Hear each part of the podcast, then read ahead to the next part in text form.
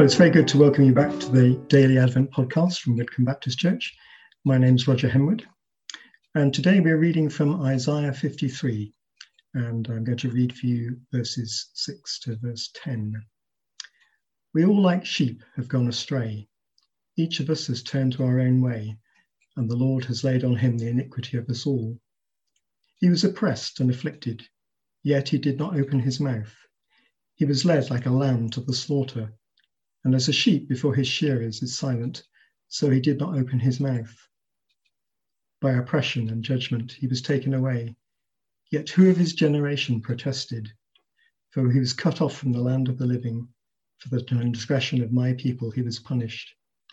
He was assigned a grave with the wicked, and with the rich in his death, though he had done no violence, nor was any deceit in his mouth. Yet it was the Lord's will to crush him and cause him to suffer.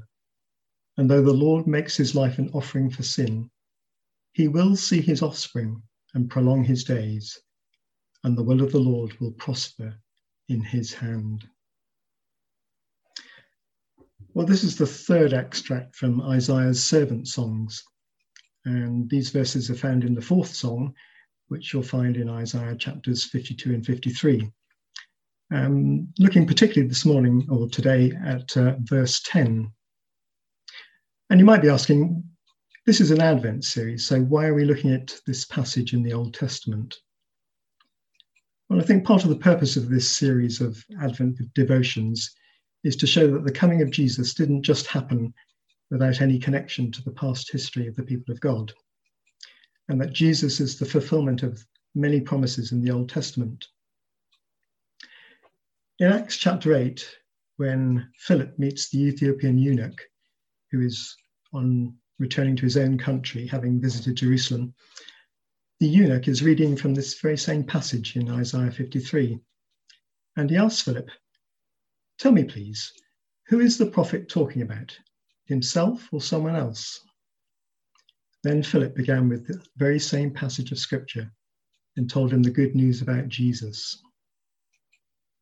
So you see, we can be confident that the servant we find in Isaiah 53 is none other than Jesus himself. So, what does this passage teach us about Jesus?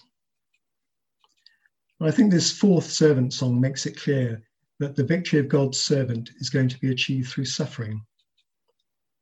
Three things stand out from this verse. Firstly, it was the Lord's will to crush him and cause him to suffer. The suffering of Jesus, and specifically the cross, was not an accident of history. It was part of a divine plan.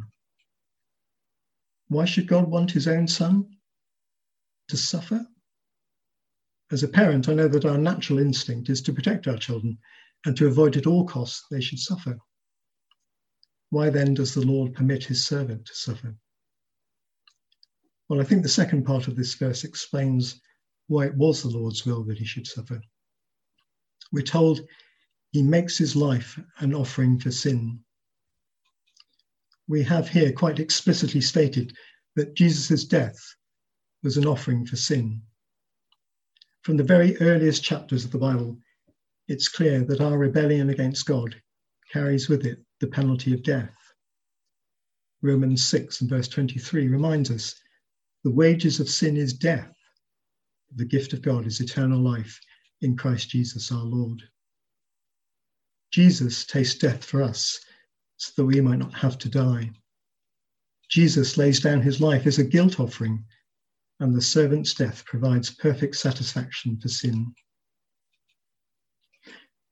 Is that the end of the matter, or is there more? Well, there's so much more in this verse, but unlike most sacrificial victims, this is not the end. Jesus will enjoy seeing the fruit of his sacrifice. He will see his offspring and prolong his days. And there again, we have this emphasis that this is the will of God. The will of the Lord will prosper in his hand. Through his obedience to God, the suffering servant, none other than Jesus, the Son, will accomplish all that the Lord purposed in sending his Son to rescue sinful people like you and me. At the start of Isaiah 53, we read, Who has believed our message? and to whom has the arm of the Lord been revealed? Well, the coming of Jesus revealed even more clearly what Isaiah sets out here that the Lord has done this. But in sharp contrast to human wisdom, it is through the suffering servant that he brings reconciliation between a holy God and sinful men and women. Let's pray. Father, we confess that we all, like sheep, have gone astray. But we thank you that as we recall the coming of the Lord Jesus, we recognize that he is our sacrificial lamb who has laid down his life as an offering for sin. We thank you for your love, which did not withhold your Son.